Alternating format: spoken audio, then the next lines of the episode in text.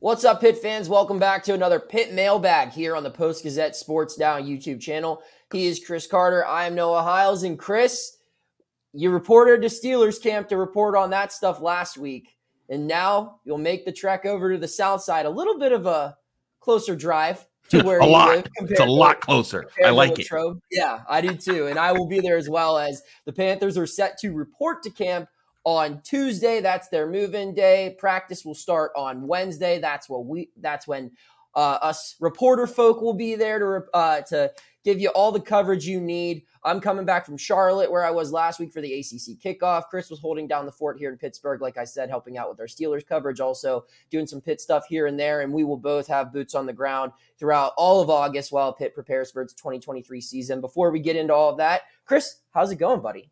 It's going great. I'm uh, working on my tan out in Latrobe, and then uh, uh, yeah, and don't worry, with me doing Pitt, I'll still be I'll be doubling up once that happens. We'll still have uh, me along with our gang out there. We'll still be doing lots of all the podcasts and stuff. But Pitt's Pitt Camp, it's always exciting, man. We get to see, we start to get to see the you know stuff getting busy. We start to see these guys putting the pads on, and uh, we start getting our full, full first real sense of how are these guys going to actually look when they take the field this fall. It, it it just feels like football season, you know. Mhm. Like when when you see the media day stuff, and when you see videos of players throughout the country, you know, moving either into their college dorm rooms or even in the NFL, you know, guys moving into their college dorm rooms in Latrobe. Um, it just it just feels like it's it's really here, and it, it is, and it's exciting. Um, and while you know there's a lot to talk about in all levels of football, we're going to focus on Pitt because that's what we do here. We're going to get started with some huge news that occurred over the weekend. Four-star Yasin Willis, the number one player in the state of New Jersey, gave his verbal commitment to Pitt. That's Pitt's fourth four-star in its 2024 class, and he is the highest-rated player in that class. While he has a 5.8 player rating, he is uh, nationally rated uh, 187 overall, or one, the 187th best player in the class of 2024, which is Pitt's only player right now in the top 200 in the country. So Ryan wants to know: Is it safe to say Yasin Willis is the best recruit Pitt has landed since the pandemic? I can't recall a high schooler who looked that talented coming out of the Pan- coming to the Panthers right out of high school. Uh, before I answer this, I will say, you know, just watching his highlights, that dude does not look like a high school. I mean, there I've watched a lot of highlights of like kids who gave their verbals to Pitt or even other, you know, high school players. I mean, this guy is he's big, man. I mean, it just he looks like someone or there's a lot of Pitt players who, you know, are three stars and they're going to need a couple of years in the weight room and to develop. This guy looks like he could really just come in and play immediately.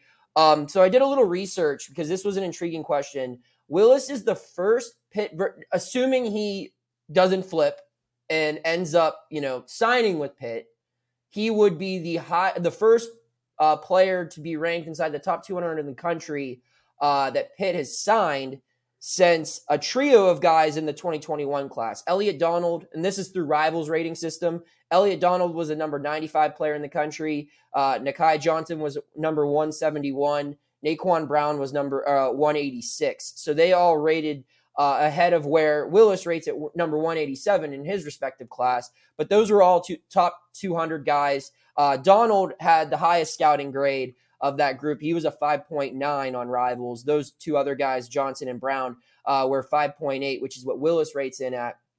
Uh, but if you keep going, he's the highest rated off. And again, this is assuming he does not change his mind and decommit Right, or can look but somewhere yeah. else, which could happen. But if he signs with Pitt, he'll be the highest rated offensive recruit this program has seen since Mychale Mychale Sal or I had it written down.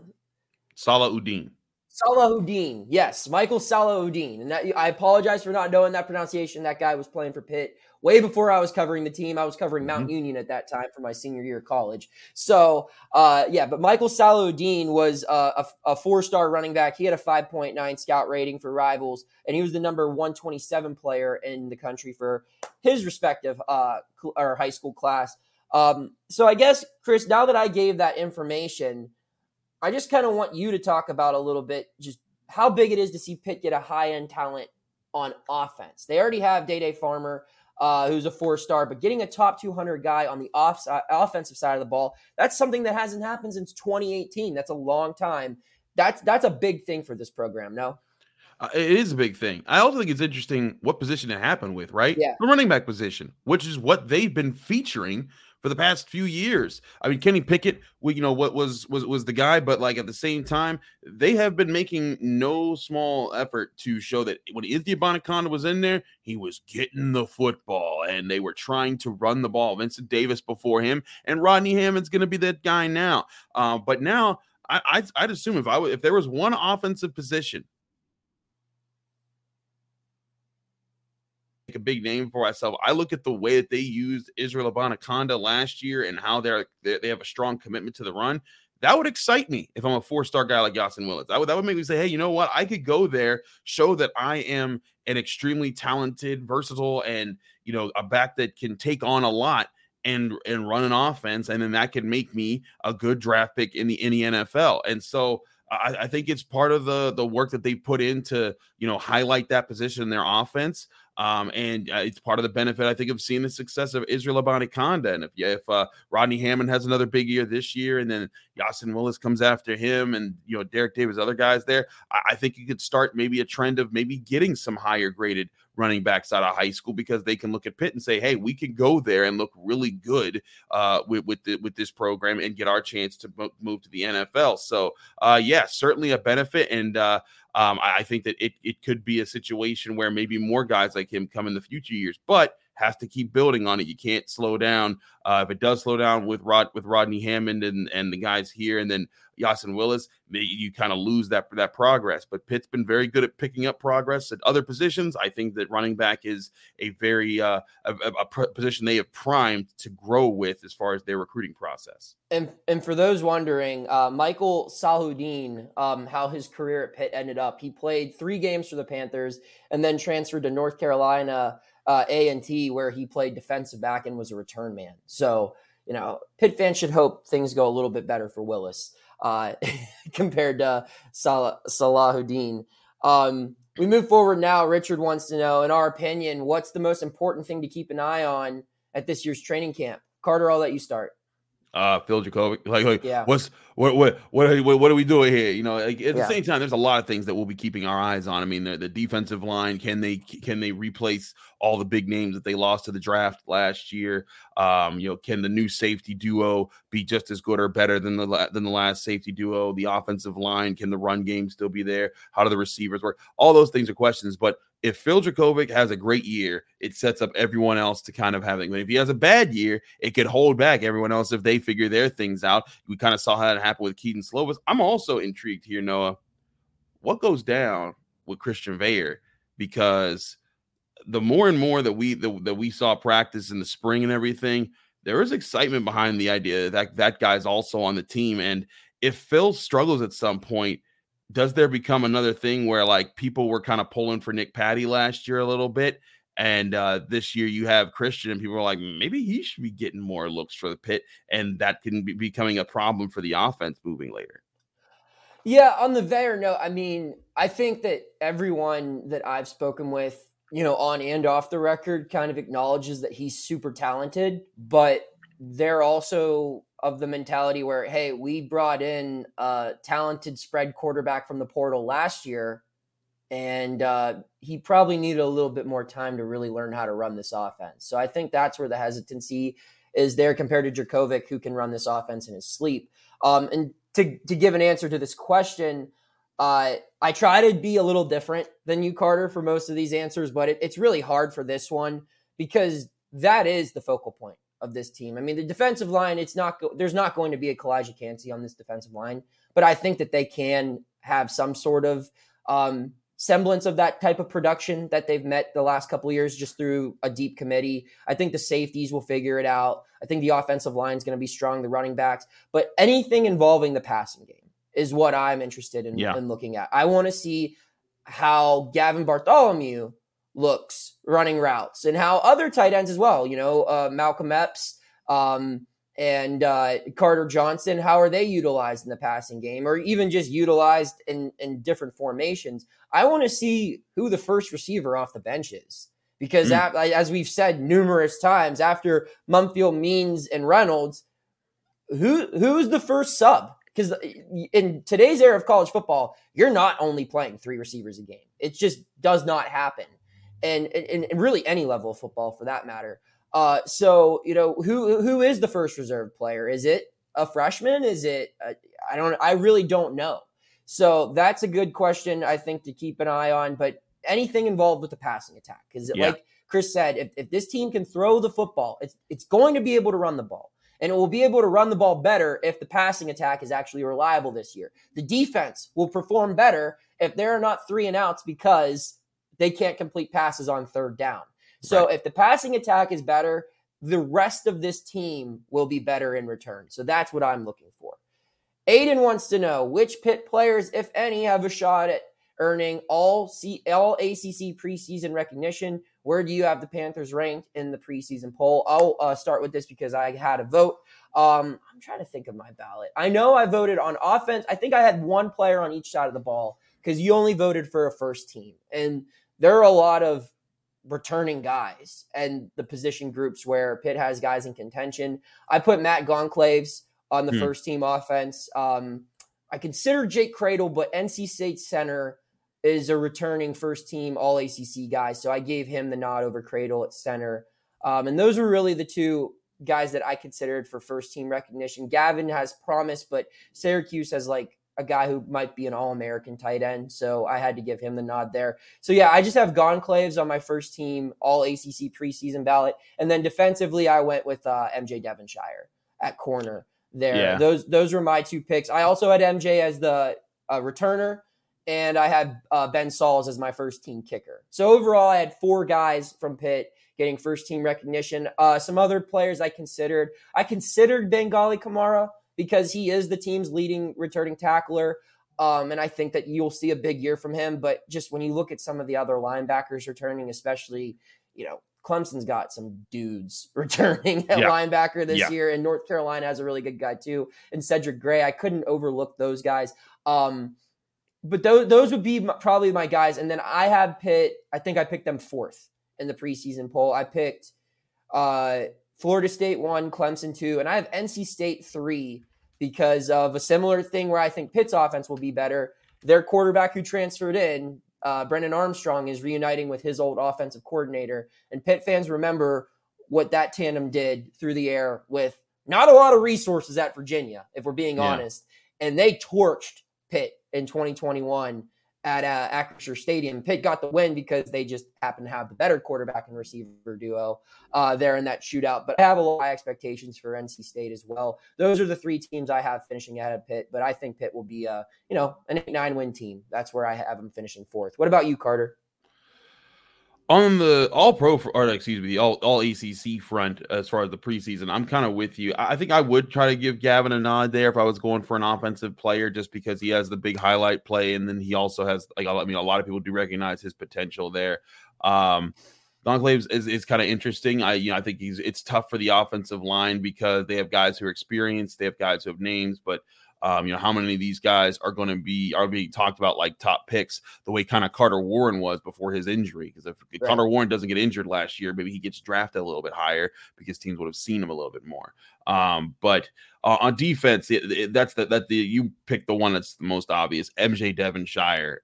I think he had like he's made the big plays. He has the numbers. He's got the athletic profile. He's a guy that if he has a big year, he could be a, a, a, big a big draft pick for the Panthers. So I'm right with you. Those are those are pretty good picks right there. Uh, as far as preseason rankings in the ACC, I also have them around third or fourth. You know, uh, uh, Florida State and Clemson are going to be are to be tough dogs as uh, as usual. But I wonder, does North Carolina carry on with what they did with Drake Maye?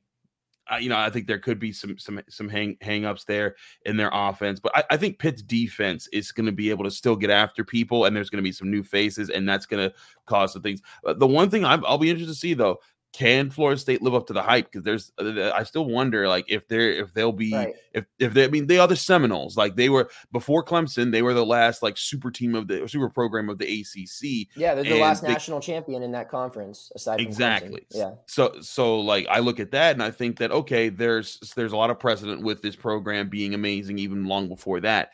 But are we hyping it up because we see big names there and we and we're excited for Jordan Travis and, and guys like that. So um, I, I, think that Pitt will be, like you said, they're in the range of eight to nine wins this season.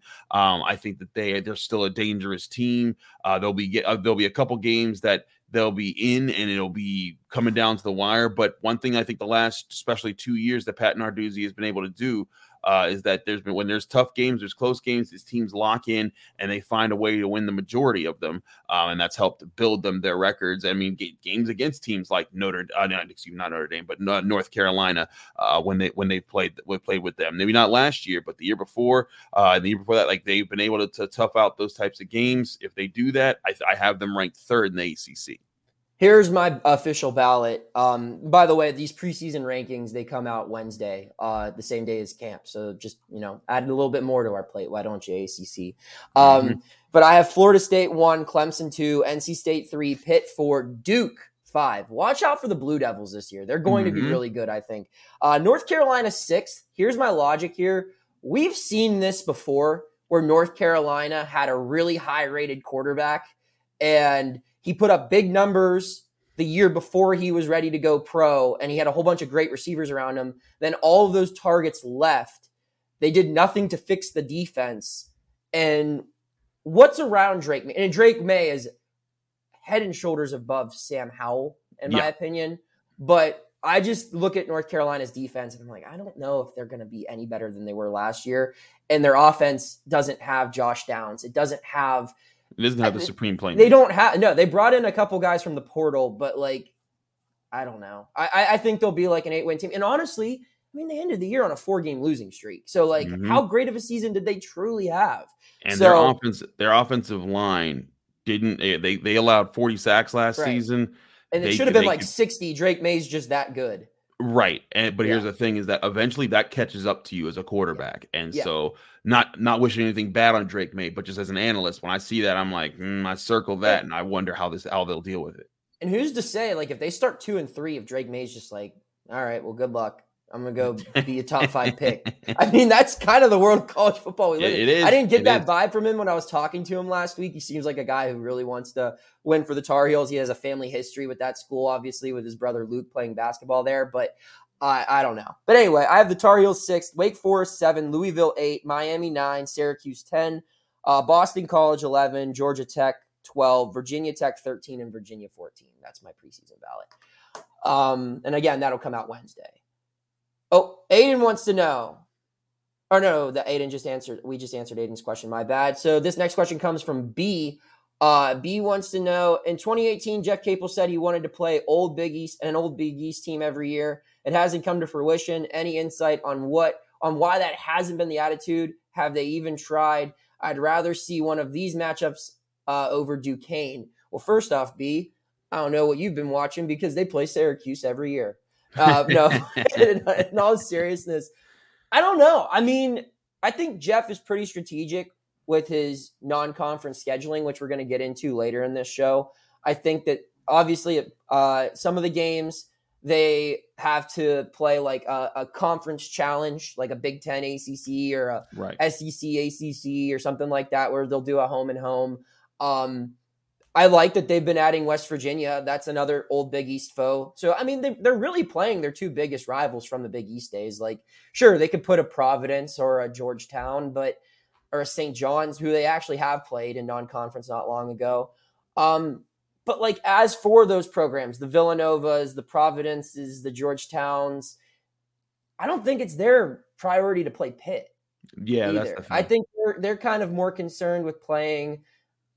I don't know schools from the the SEC or Big Ten. I, I don't know. I, I don't know a ton about how you make up a schedule. All I know is I don't expect a city game to be happening anytime soon. And uh, I mean, Pitt, still, if you want to taste the old Big East, you get to see the backyard brawl pretty much every year now, and you get to see the Syracuse game every year. And that's that's pretty much what it's going to be. If I had to pick, and I'll add this to the question, Carter, for you to answer as well. If you had to pick another old Big East foe for Pitt to play, who would it be? I would go with Villanova just because I like the in-state thing there, and there's mm-hmm. been a lot of great Pitt Villanova games, both you know painful memories for fans and cool ones too. So Though, or UConn. UConn would be cool, but UConn's really good. So I don't know if Pitt fans would want that smoke right now. Yeah, I feel like Villanova would be cool. I, I but I, I, also feel like Pitt should want some smoke. You know, like and we'll get into it, that. I agree.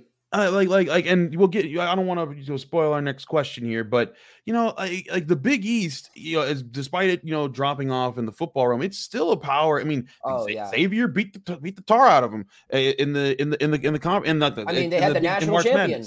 Yeah, the national exactly. Champion. Yeah, exactly. So like we we're, we're talking about a conference here where it's like they if they're playing the Big East, it's not a favor to the Big East. It's one of the it's one of those Big East programs being like, oh yeah uh you, would like to play well uh, we'll get back to you when we uh, look at our schedule and we figure out who we want to play pitt's uh, despite pitt's year last year which was a lot of fun which was a really good year for the program and a resurgence of the program it's still not going to be one of the premier programs in, in the country everyone's yeah. it, they're still on the watch list to see okay was last year a fluke or mm-hmm. are they actually back? And before that happens, they're they're gonna still have to go up against some of the you know they're, still gonna have a hard time scheduling. I think some of the bigger names out there, but I also think with how young Pitt is. Maybe they want some cupcakes for a little bit to do that, and we'll let, us get into the next question because we're kind of stepping yeah, on that. And, and to build off of that, I agree, Carter. That like just right now, there's a lot more to gain from Pitt playing a UConn than vice versa than right. UConn playing Pitt. It's like you don't help our strength of schedule. We help yours. Right. Exactly. Like why? Why? Just for nostalgia purposes? I think that's because pretty much the entire time Capel's been here, aside from like literally this year now, there's been no leverage. There's been nothing to sell really, aside from hey, we could be good. Like now the expectations are a little higher. I think we might see some cool matchups like that in the future. I certainly hope so. although, like I said, I, I'm not huge on the idea of going to Connecticut in December, but you know, is what it is because it's cold up there. Um, Russ's final question: uh, What are your thoughts on Pitt basketball's non-conference schedule? Is it weaker or stronger than last year's? I'm going to run it off real quick, Carter. Here, uh, they they scrimmage against Pitt Johnstown, then it goes North Carolina AT and T. They play Bingham, Binghamton, Florida Gulf Coast University, uh, Lob City. Who I you gotta love them. Jacksonville, great, yeah.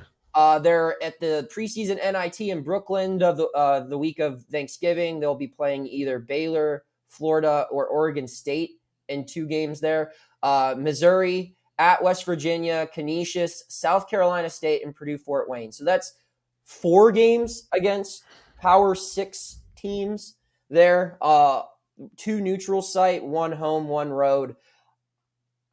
I don't know. Like it doesn't I, I don't know if I would say it's easier or harder than last year. I mean, I think that they had more Power Five games last year in the non-conference because they had. Well, no, they the, the Atlantic Ten team, right? Uh, they played was uh, Wichita or not Wichita State, VCU, but they had the opportunity, I should say, when they went to Brooklyn last year to play Arizona State on top of Michigan. So that would have been two Power Five games, and they also played West Virginia at home. They're on the road at Vanderbilt and um, uh, Northwestern. So, mm-hmm. but were any of those teams expected to be as good as Baylor? No.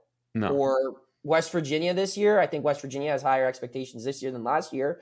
And even Missouri coming off of a, a tournament appearance. So I think their non conference opponents are better. I just kind of wish there would be a little bit more. You know, maybe we could have gone without South Carolina State or Purdue Fort Wayne in December.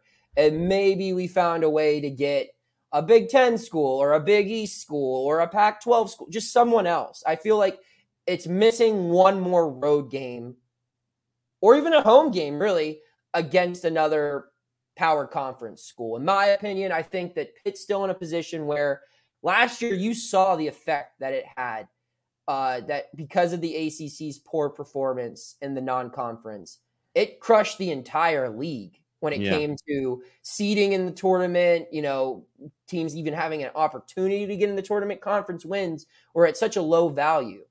Um, I probably would have liked to see Pitt put a little bit more of an emphasis on strength of schedule, but like you said, Carter, at the same time, they're young and uh, really only having one road game against a non-conference foe and a Power Five team is a smart move. Granted, two neutral site games, but that's a road game for everyone there. So I don't know. I, I I think it's I think it's a pretty I think it could be a lot harder in my opinion, but that might have been by design. I mean, don't forget though, last year Pitt does not get into the tournament without its blowout of Northwestern. Correct. Like and it's those those games are very important because like you said the acc is it's going to get dogged for how it how it plays non-conference. It's going to get you know, people are going to put it down and, and and look at the numbers and they're going to do do all the calculations and the rankings and all that stuff. Well it's going to get dogged on how it performs non-conference. There were a lot of big games the acc played in last year non-conference. They, they just, just lost a lot, of them. them. Yeah. Right. And, and Pitt needs to be prepared for something like that to happen again. It might not, but you you got to kind of prepare for that. Now, I will say this, like you said, if if they could, for example, if they can go into if they can handle their business, not drop any of the games to the to like the NC and T's, the South Carolina states, those those schools, if they can handle their business, take care of those, and all the all that late limits them down to then is their two preseason NIT games, Missouri and West Virginia if they handle Missouri, that that's a former tournament team that might have some respect coming into the year. That could really help. Yeah. They need to go into West Virginia and win. Bob Huggins is gone. That program is dealing with a lot. They need to go into Morgantown and win. If they do not, it will be embarrassing for them. And I think that will be some something that everyone's like, well, Pitt, maybe this is maybe this is maybe this isn't that. If they can win, if they can split in the NIT games, that that that'd be great. Um, but if they come out of their non-conference schedule with at least handling their business versus those two, versus those two teams and getting one win in the NIT without dropping them, I think they're in a great spot, and it put, it puts them in a, in a position where even if the rest of the ACC stunk it up during non-conference, I think it still like puts them in a position where like, okay, well, Pitt didn't stink it up. They handled their business and they only dropped one game uh, into non-conference teams. So then it just comes down to how they'll handle conference play. If they do that, I think they put themselves in a good position. But it puts that much more emphasis on those few games where if you mess those two, three games up, you don't get redemption because then you're going to have to just be elite against ACC teams. And then again, you're going to be seeing how are these young guys playing. So I'm with you. I think that they could have used one or two more, you know, bigger opponents to kind of give them more opportunities to put big wins up against big team, uh, you know, teams that might have, you know, higher higher grades and everything. But um, but hey, this is the formula Jeff Capel's gone with, and uh, he, I do think, like I said, I think that they're setting up themselves so that they can have their ups and downs without costing themselves too many big losses while they're learning who some of their younger guys are that they brought onto this roster. Yeah, I just look at it uh, the way I would break it down. In order for Pitt to, I think, have a successful non-conference season, um, obviously it can't lose to any of the non-powers that it's playing. Even yeah, someone like Florida Gulf Coast. You, you just can't lose those games because a lot of them are at home too. They don't really have, yeah, they really don't have any road trips aside from West Virginia and New York. Those are their only two times they're playing away from the Pete. That's kind of crazy. Um, I think if you can get one win over an SEC school and one win over a Big 12 school. So if you look at it, they already have a guaranteed game against one of each. They play home against Mizzou, an SEC school. They play on the road at, at West Virginia and the three options to play in New York are Florida, Oregon State, and Baylor. Let's just say they end up playing Florida and Baylor. Beat one of those two. So essentially, get one win in New York that isn't Oregon State. And you got to either beat WVU or Missouri. Because you can lose to West Virginia and Morgantown, because I still think they're going to be a good team. Um, despite, you know, all the drama. They still kept you know, they're some most of their big transfers. So I still think they'll be very good. Um, but I do think the West Virginia game means the most on this schedule simply because you haven't beat West Virginia in a long time. And going into Morgantown yep. and just yep. snatching that team's soul the first year that Bob Huggins isn't on that sideline, that would be crushing for them. And that would be great for your program. Um, and just great for college basketball. That's that's a good rivalry that needs to be highlighted more on the basketball side of things now that it's being very highlighted on the football side of things. So Carter, any final thoughts as we wrap it up here? Just, just, just agreeing with your last point, man. Like it's been a long time since they've beaten West Virginia, and you know, over the past few years, you could say, well, Pitt's been rebuilding while West Virginia was, you know, in in there, you know, they, they had Huggins, you know, who was well established. They weren't rebuilding; they were kind of who who they were. Well, this is your chance to get your get back, and if you miss that chance, it's gonna be it's it's gonna be embarrassing. Uh, and I think that they they need to capitalize there. So uh, not, I think there's there's a little bit of pressure there to make that happen, but Pitt has to Pitt basketball you know, we're talking Pitt football a lot because camp starts on oh camp starts. They reported they report on Tuesday, but we'll be there Wednesday. Uh, but uh, Pitt basketball still they're I think they have a very cautious way they're going to have to open up this year to get these guys on the right foot and get and start with a good foundation heading into the season so that their young players when they start ACC play they're feeling fresh, they're feeling tested and they're ready to go against some of the more important games they'll play this season. It, yeah, and also just puts a lot of pressure on their conference schedule, which mm-hmm. I think is something that they want. I think that Capel is pretty confident in you know how his team matches up against other ACC teams this year. So if that's how he feels, then that's you know what you want, I guess, in a non-conference schedule where you have four Power Five games against quality opponents, and uh, you got to make the most of them. So that's all we got. Like I like Carter and I talked about, we will be at Pitt Camp this week. Carter will be also at Steelers Camp, and we have you know, let, let, me check the numbers. About thirty thousand other reporters there as well from the Post Gazette, covering every single angle of a chair that gets lifted, or a ball that gets you know snapped before warmups, or an autograph that gets signed, or whatever else goes on at Latrobe throughout camp. We've got you covered for Steelers. We'll have you covered for Pitt. We'll have you covered for all things Pittsburgh sports here on the Post Gazette Sports Now YouTube channel and podcast network. Take care. Thank you for checking out this content from Post Gazette Sports. If you liked the video, please like it and subscribe to our YouTube channel. If you enjoyed it on Apple Podcasts, please rate us five stars on Apple Podcasts. For six months of digital access to post-gazette.com for just $6, click the link down in the description.